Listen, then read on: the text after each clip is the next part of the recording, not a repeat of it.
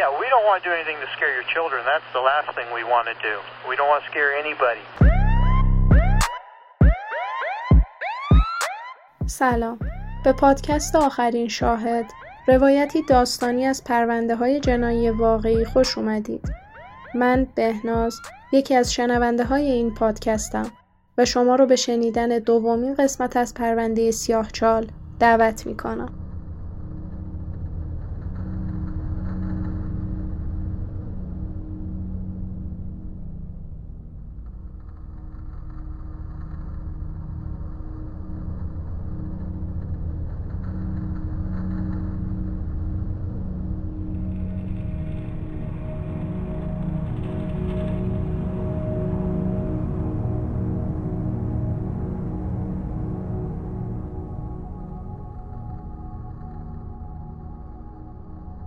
دهه 1990 برای مردم بلژیک با پرونده ای همراه شد که شک و اعتراضشون به فساد پلیس و سیستم قضایی کشور رو بیشتر می‌کرد. سیستمی که فکر می‌کردن به افراد بسته به طبقه اجتماعیشون تا حدی مسئولیت میده. مارک دوترو لزوما طبقه اجتماعی خوبی نداشت اما سوء استفاده از سیستم رو بلد بود. بعد از اینکه به جرم پنج فقر آدم روایی و تجاوز بازداشت شد با گذروندن فقط 6 سال حبس از حکم 13 سالش به جامعه برگشت و همون مسیری که از قبل انتخاب کرده بود از همون جایی که قبل از زندان ولش کرده بود از سر گرفت. تا عواسط دهه 1990 به کمک چک بیمه بیکاریش که ماه به ماه سر وقت به دستش می رسید تونسته بود ثروت خوبی جمع کنه. هفت خونه و چند ماشین که اگه واقعا اونطور که هیئت آزادی مشروط گفته بودن تحت نظر بود یا اگه یه پیگیری ساده از وضعیتش انجام می‌شد می‌تونست خیلی چیزا رو نشون بده. اما مارک دوترو که بلد بود چطور از دست سیستم در بره بعد از انواع و اقسام جرم و جنایت که عواقب ناچیزی براش داشت جسورترم شده بود. به خاطر یه سری خلاف غیر مرتبط توجه یه سری از پلیسا رو جلب کرده بود. اما کسی جرایمش رو به همدیگه ربط نمی‌داد. در واقع اطلاعاتی که درباره جرایم مختلف دوترو وجود داشت بین آژانس های مختلف رد و بدل نمی‌شد. هر کسی که روی پرونده دوترو کار می‌کرد فقط اطلاعاتی داشت که خودش به دست آورده بود. مارک دوترو و میشل مارتین در نهایت دو بچه دیگه هم به دنیا آوردن و دوترو هم همدستای دیگه ای پیدا کرد. یکیشون یه کارتون خواب معتاد به اسم میشل لولیور بود که مثل ژان ون پتیگام همدست قبلی مارک دوترو با وعده خورد و خوراک و جای خواب کم کم وارد خلافای دوترو شد. تا اون موقع افراد کمی تو بلژیک اسم مارک دوترو رو شنیده بودن. اما چیزی نمونده بود که به بدترین شکل ممکن خبردار بشن. 24 جوان 1995 جولی لوژون و ملیسا روسو تو پارک نزدیک خونشون بازی می‌کردن. هر دو دختر هشت ساله بودن. محلشون امن بود و فکر می‌کردن بیشتر همسایه ها رو می‌شناسن. اون روز جولی و ملیسا ناپدید شدن. هیچ رد و هیچ اثری ازشون نبود. انگار کلا وجود نداشتن. والدینشون بلافاصله ماجرا رو به پلیس محلی اطلاع دادن. پلیس جستجوی میدانی انجام داد. سعی کرد پدر و مادرها رو آروم کنه اما مدرک و سرنخی وجود نداشت. وقتی کار از روز به هفته رسید کم کم حدس می که اتفاق بدی برای بچه ها افتاده. والدین بچه ها با درموندگی هر کاری که به ذهنشون می رسید می کردن. از پخش کردن آگهی تا صحبت با رسانه ها. غیب شدن دو تا دختر بچه معمولی برای مردم جای تعجب داشت. اما کمکی از دست کسی بر نمی اومد. غیبت بچه ها از روز و هفته به ماه رسید. والدینشون همچنان میگشتن. پلیس هم مدعی بود همچنان در تلاشه. هرچند می‌دونستن هر چیز زمان بیشتری بگذره شانس زنده پیدا کردنشون کمتر میشه. هشت هفته بعد یفی لمبریکس 19 ساله و آن مارشال 17 ساله از پدر و مادرشون اجازه گرفتن به یه تعطیلات تابستونی برن. بچه ها تنها نبودن. قرار بود با یه گروه بزرگتر تو شهر ساحلی بلنکنبرگ اردو بزنن. هر دو نفر هیجان زده بودند. قرار بود یکی از اولین تجربه های بچه ها از آزادی آدم بزرگا باشه. بعد از اردو زدن به چند گروه تقسیم شدن و هر کس برای خودش یه گوشه از شهر رو میگشت. 22 آگست 1995 آن و یفیه به یه نمایش اجرای هیپنوتیزم رفتن. وقتی مدت زیادی گذشت و برنگشتن بچه های دیگه نگران شدن و به پدر آن زنگ زدن. دیر وقت بود. پدر آن از اول نسبت به اردو رفتن بچه ها دو دل بود و به زور راضی شده بود. پس هم به پلیس بلنکنبرگ زنگ زد. هم خودش صبح روز بعد شخصا به بلنکنبرگ رفت تا با پلیس و دوستای آن حرف بزنه. پلیس زیاد نگرانیشو جدی نمی گرفت. انگار علاقه به شنیدن نداشتن و فقط می‌خواستن پدر آنو از سرشون باز کنن. گفتن جای نگرانی نیست. حتما دارن یه گوشه خوش میگذرونن. آروم باش. اما پدر آن نمی‌تونست آروم باشه. هرچی زمان بیشتری میگذشت و نشونه ای پیدا نمی‌شد. نگرانتر می‌شد. پلیس سراغ باقی افرادی رفت که به اون نمایش هیپنوتیزم رفته بودن. معلوم شد بچه ها قطعا تو اون نمایش حضور داشتن. تازه داوطلبم شده بودن تا روی صحنه برن. آخرین تصویری که از بچه ها وجود داشت مربوط به فیلمی بود که یکی از تماشاچی ها ازشون گرفته بود. به غیر از اون رد دیگه ای نبود. پدر آن با اینکه دست بردار نبود بالاخره برگشت خونه. فکر می‌کرد پلیس به اندازه کافی تلاش نکرده. با همسرش عکس بچه ها رو پخش می‌کردن و امیدشون رو از دست نمی‌دادن. با این حال تا فوریه 1996 امید به اینکه دخترها هنوز زنده باشن تقریبا غیر ممکن شده بود. می‌دونستن اگر قرار باشه چیزی از دخترها پیدا کنن احتمالا جسدشونه.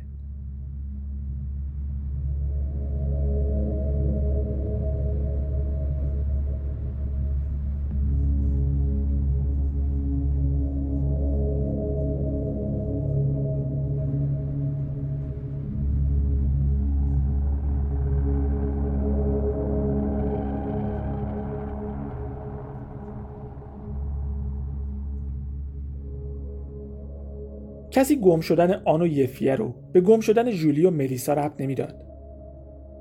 هم اختلاف سنی دخترها زیاد بود هم جایی که آن یفیه گم شدن نزدیک 160 کیلومتر با جایی که جولی و ملیسا گم شدن فاصله داشت.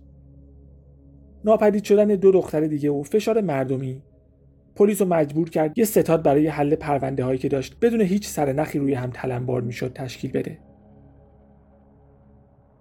اواخر می توی روز معمولی توی شهر دیگه تو فاصله چند ساعتی با بلنکنبرگ سابین داردن دوازده ساله با دو چرخه تو مسیر مدرسه بود. اون آخرین باری بود که دیدنش. هیچ وقت به مدرسه نرسید و دو چرخش کنار جاده پیدا شد.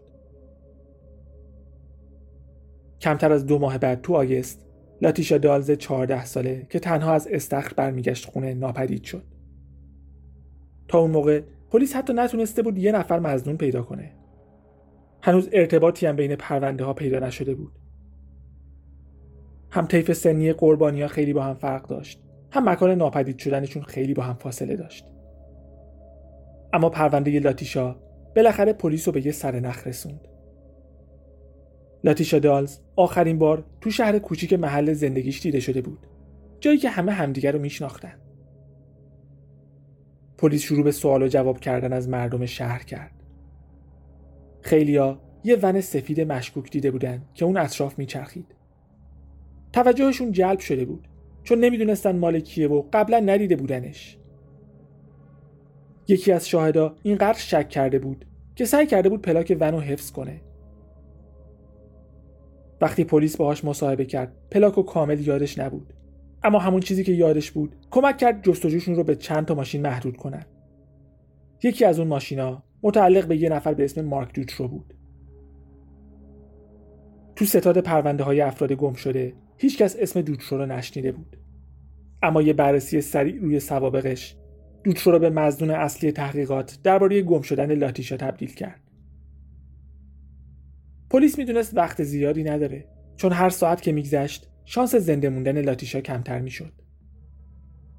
از طرف دیگه نمی‌تونستن بیگدار به آب بزنن و باید مدارک کافی جمع می‌کردن. یه مدت دوترو رو تحت نظر گرفتن. فهمیدن هنوز با میشل مارتین زندگی می‌کنه و با یه مرد دیگه هم زیاد رفت و آمد داره. یه دزد خورده پا به اسم میشل لولیور. تصمیمشون رو گرفتن. به امید زنده پیدا کردن لاتیشا. به امید اینکه مزنونینشون اعتراف کنن یا چیزی ازشون درس کنه. مارک دوترو میشل مارتین و میشل لولیو رو بازداشت کردن. وقتی برای اولین بار از مارک بازجویی کردن شیش روز از گم شدن لاتیشا میگذشت. دوترو تو مصاحبه اول هیچی نگفت. از جواب دادن به سوالات در می‌رفت و همکاری نمی‌کرد. پس شانسشون رو روی همدستاش امتحان کردن. زیاد طول نکشید که لولیف شروع به حرف زدن کرد. اعتراف کرد به مارک دوترو کمک کرده تا لاتیشا رو با ون بدزدن. میشل مارتینم با اینکه سعی کرد جرم خودش رو کم جلوه بده اعتراف کرد که از این ماجرا خبر داشته. ولی هر دو نفر گفتن نمی‌دونن چه بلایی سر لاتیشا آمده و نمی‌دونن زنده است یا مرده. پلیس این بار از یه موضع دیگه از دوترو بازجویی کرد. بهش گفتن همدستاش اعتراف کردن مسئول ناپدید شدن لاتیشا بوده. لحن دوترو تغییر کرد و شروع به حرف زدن کرد. نه تنها به دزدیدن لاتیشا اعتراف کرد بلکه با سر به عکسی که پشت سر کارگاه ها به دیوار زده بودن اشاره کرد. با خون سردی کامل گفت آخرین بار لاتیشا و سابین با هم بودن و زنده بودن.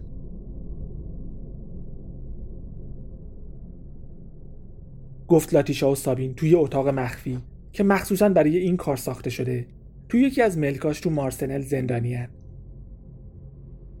پلیس به سرعت خودش رو به اون ملک رسوند.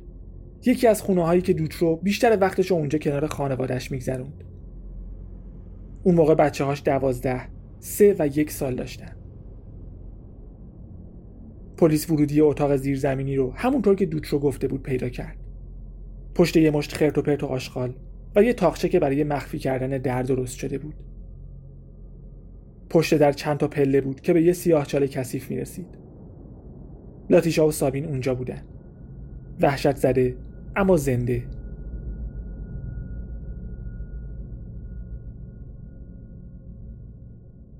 معلوم بود که اون سیاهچال و مشخصا برای زندانی کردن دخترها ساختن. با وسایل بستن دخترها به تخت و تجهیزات فیلم برداری از ظاهر دخترها معلوم بود هم شکنجه فیزیکی و روانی شدن هم آب و غذای درست و حسابی بهشون ندادن. کارگاه مسئول پرونده. بعدها گفت تصاویر اون روز تا آخر عمرش تو ذهنش حک شده. از یه طرف خوشحال بود و از طرف دیگه ناراحت و بهت زده. از اینکه کسی چنین کاری با بچه ها کرده. تصویر بیرون اومدن بچه ها از خونه. در حالی که مامورای پلیس دورشون رو گرفتن و سعی می‌کنن ازشون محافظت کنن و به سریعترین شکل ممکن اونا رو سوار ماشین کنن تو رسانه ها پخش شد. مردم از اینکه بچه ها زنده پیدا شدن خوشحال بودن. اما عمق جنایت های دوترو تازه داشت براشون مشخص می‌شد. معلوم نبود دوترو این بلا رو سر چند نفر دیگه آورده. تو چه جرمای دیگه ای دست داشته؟ و اینکه دیگه چه افرادی در خطر بودن و باید نجات پیدا می‌کردن.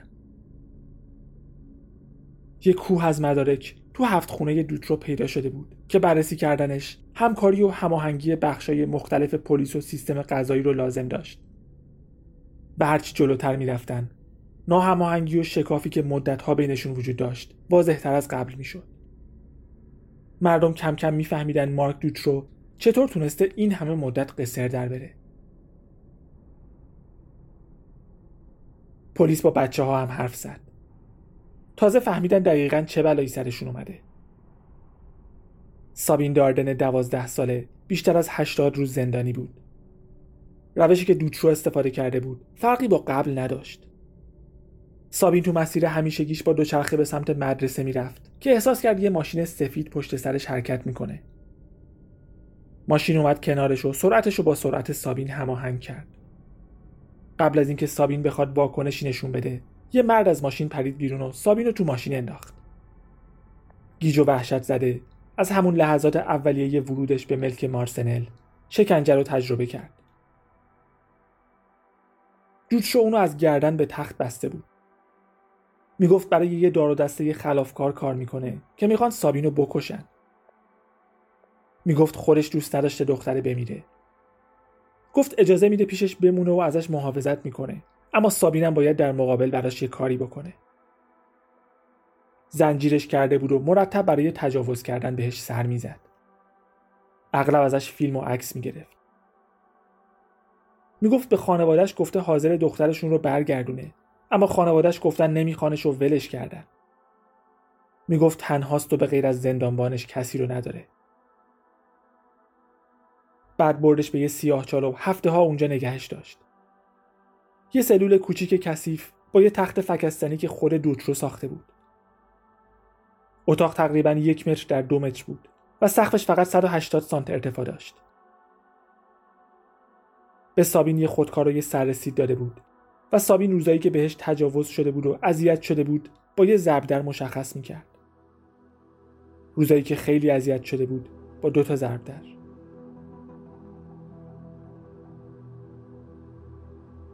یه بچه دوازده ساله بدون اینکه هیچ پایانی برای عذابی که می‌کشید ببینه و بدون اینکه بدونه باید چی رو باور کنه از دوست رو خواست اجازه بده یه نامه برای والدینش بنویسه. تو نامه ازشون خواست برش گردونن. به خاطر کارای اشتباهش عذرخواهی کرد. دوترو بهش اجازه داد. سابین چندین نامه برای والدینش نوشت. ازشون عذرخواهی کرد و قول داد اگه برش گردونن بچه بهتری باشه. طبیعتا دوترو هیچ وقت با والدین سابین حرف نزد و نامه ای هم براشون نفرستاد. اما این داستان تخیلی رو ادامه می‌داد. میذاشت سابین فکر کنه هر اتفاقی که افتاده تقصیر خودش بوده. که این مارکه که ازش مراقبت می‌کنه. با اینکه باهاش بدرفتاری می‌کنه و بیشتر اوقات تو سیاهچال ولش می‌کنه تا با ناامیدی و افکار منفی خودش تنها باشه. و فقط گاهی بهش آب و غذا میده. هر وقت که دلش بخواد. اونم وقتی که بخواد باهاش رابطه داشته باشه.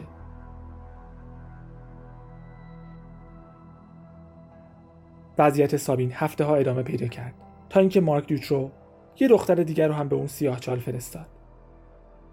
لاتیشا 14 ساله. لاتیشا گفت داشته از استخر می‌رفته خونه که یه ون بهش نزدیک شده. بیش از حد بهش نزدیک شده بود و لاتیشا شک کرده بود. همین که احساس کرد شاید خطری تهدیدش می‌کنه یه مرد در رو باز کرد و اونو دزدید. لاتیشا هم مثل سابین شکنجه شده بود. دوترو بهش گفته بود کسی دنبالش نمیگرده. لاتیشا خوش تر از سابین بود چون فقط 6 روز تو سیاه چال زندانی بود.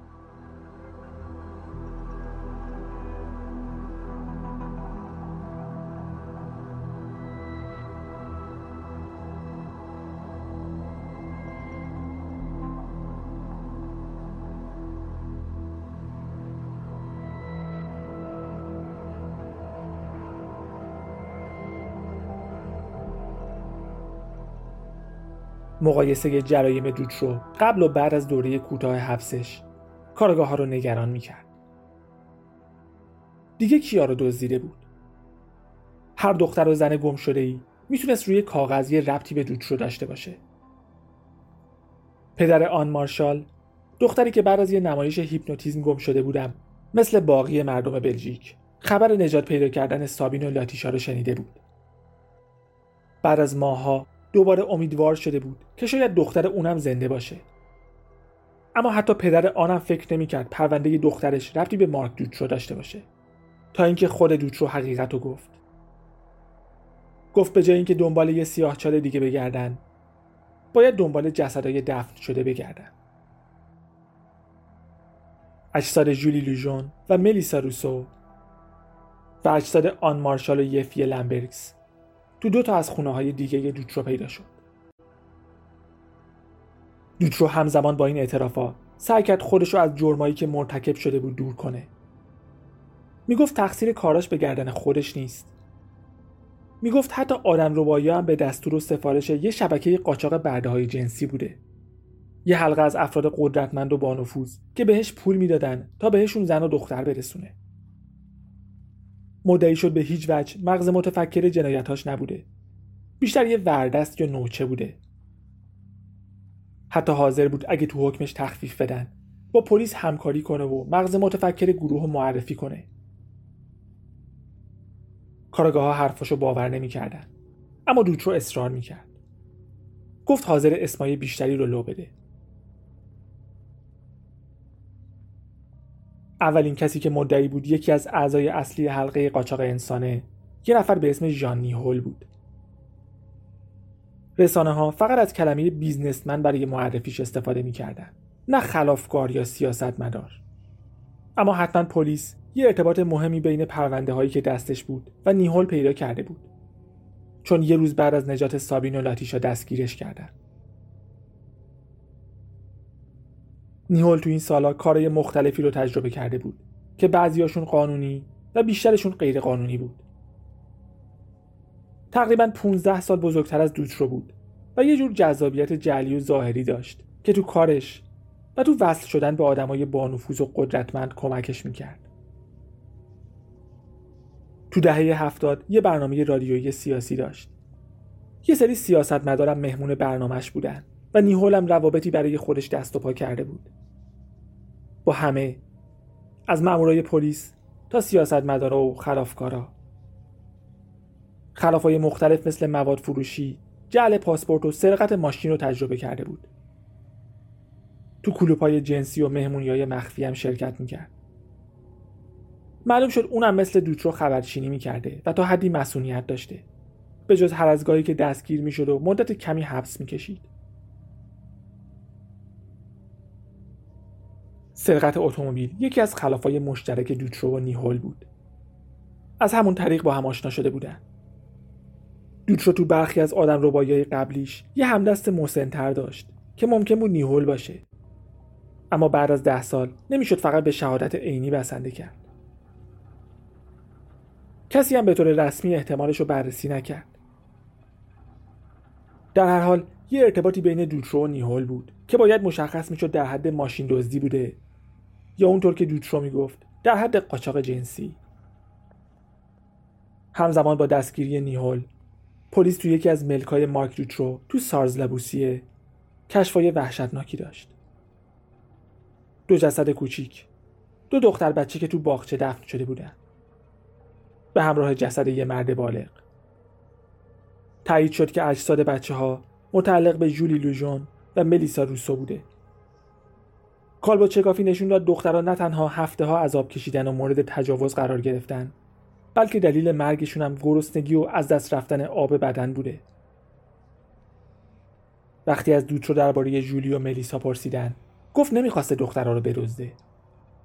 اعضای دیگه حلقه بهش سفارش دادن و اونم فقط دخترها رو تو ملکش نگه داشته. وقتی ازش پرسیدن چطور از گرسنگی و تشنگی مردن تقصیرش رو قبول نکرد.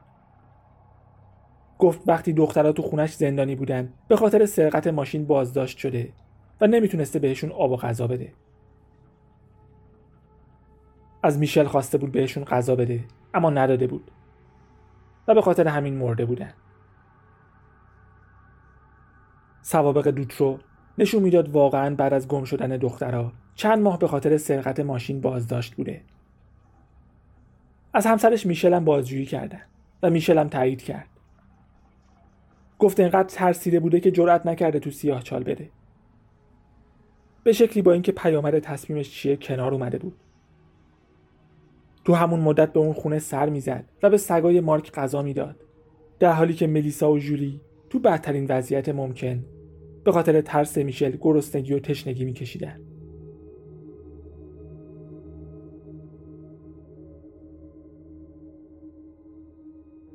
دوترو گفت بعد از اینکه فهمیده میشل بهشون غذا نمیده سعی کرده یه نفر رو اجیر کنه اما موفق نشده. گفت وقتی از زندان آزاد شد یکی از دخترها از گرسنگی مرده بود و اون یکی اینقدر وضعش بد بود که نمی‌شد کاری براش کرد. هرچند با عقل کارگاه ها جور در نمیومد که دخترها چند ماه بدون آب و غذا زنده بمونن.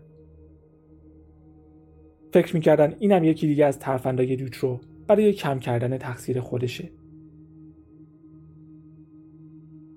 در مورد جسد مردی که پیدا شده بود. دوترو بعد از کلی تفره رفتن. اعتراف کرد یکی از همدستاش به اسم برنارد واینستاین بوده. دوترو اون رو هم وارد فعالیتاش کرده بود و برای مدتی بهش جای خواب داده بود. کال با چکافی نشون داد واینستاین هم شکنجه شده و مرگ سختی رو تجربه کرده. بیزه هاش له شده بود. بهش دارو داده بودن و ظاهرا زنده زنده دفن شده بود. دوترو کم کم و به زور اطلاعات می‌داد از جزئیات حرف نمی‌زد فقط همه چی رو به یه شبکه مرموز نسبت می‌داد اما به غیر از ژان نیهول از هیچ کس دیگه اسم نمی برد.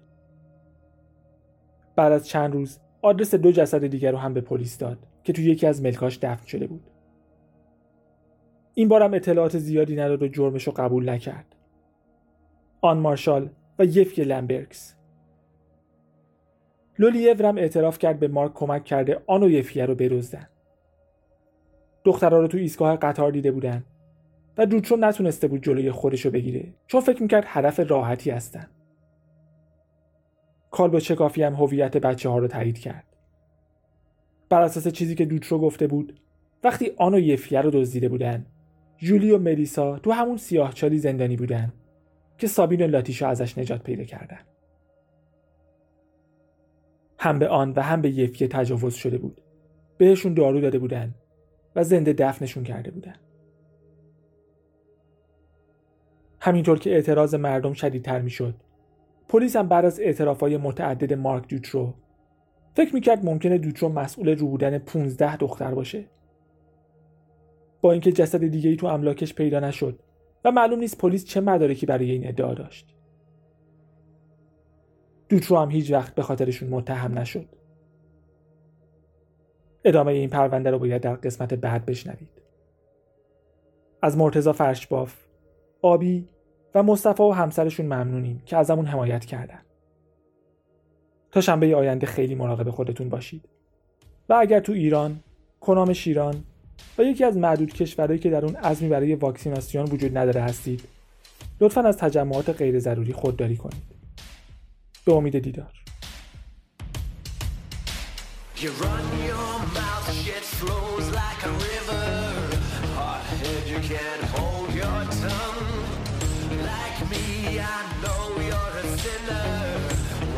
about to go down.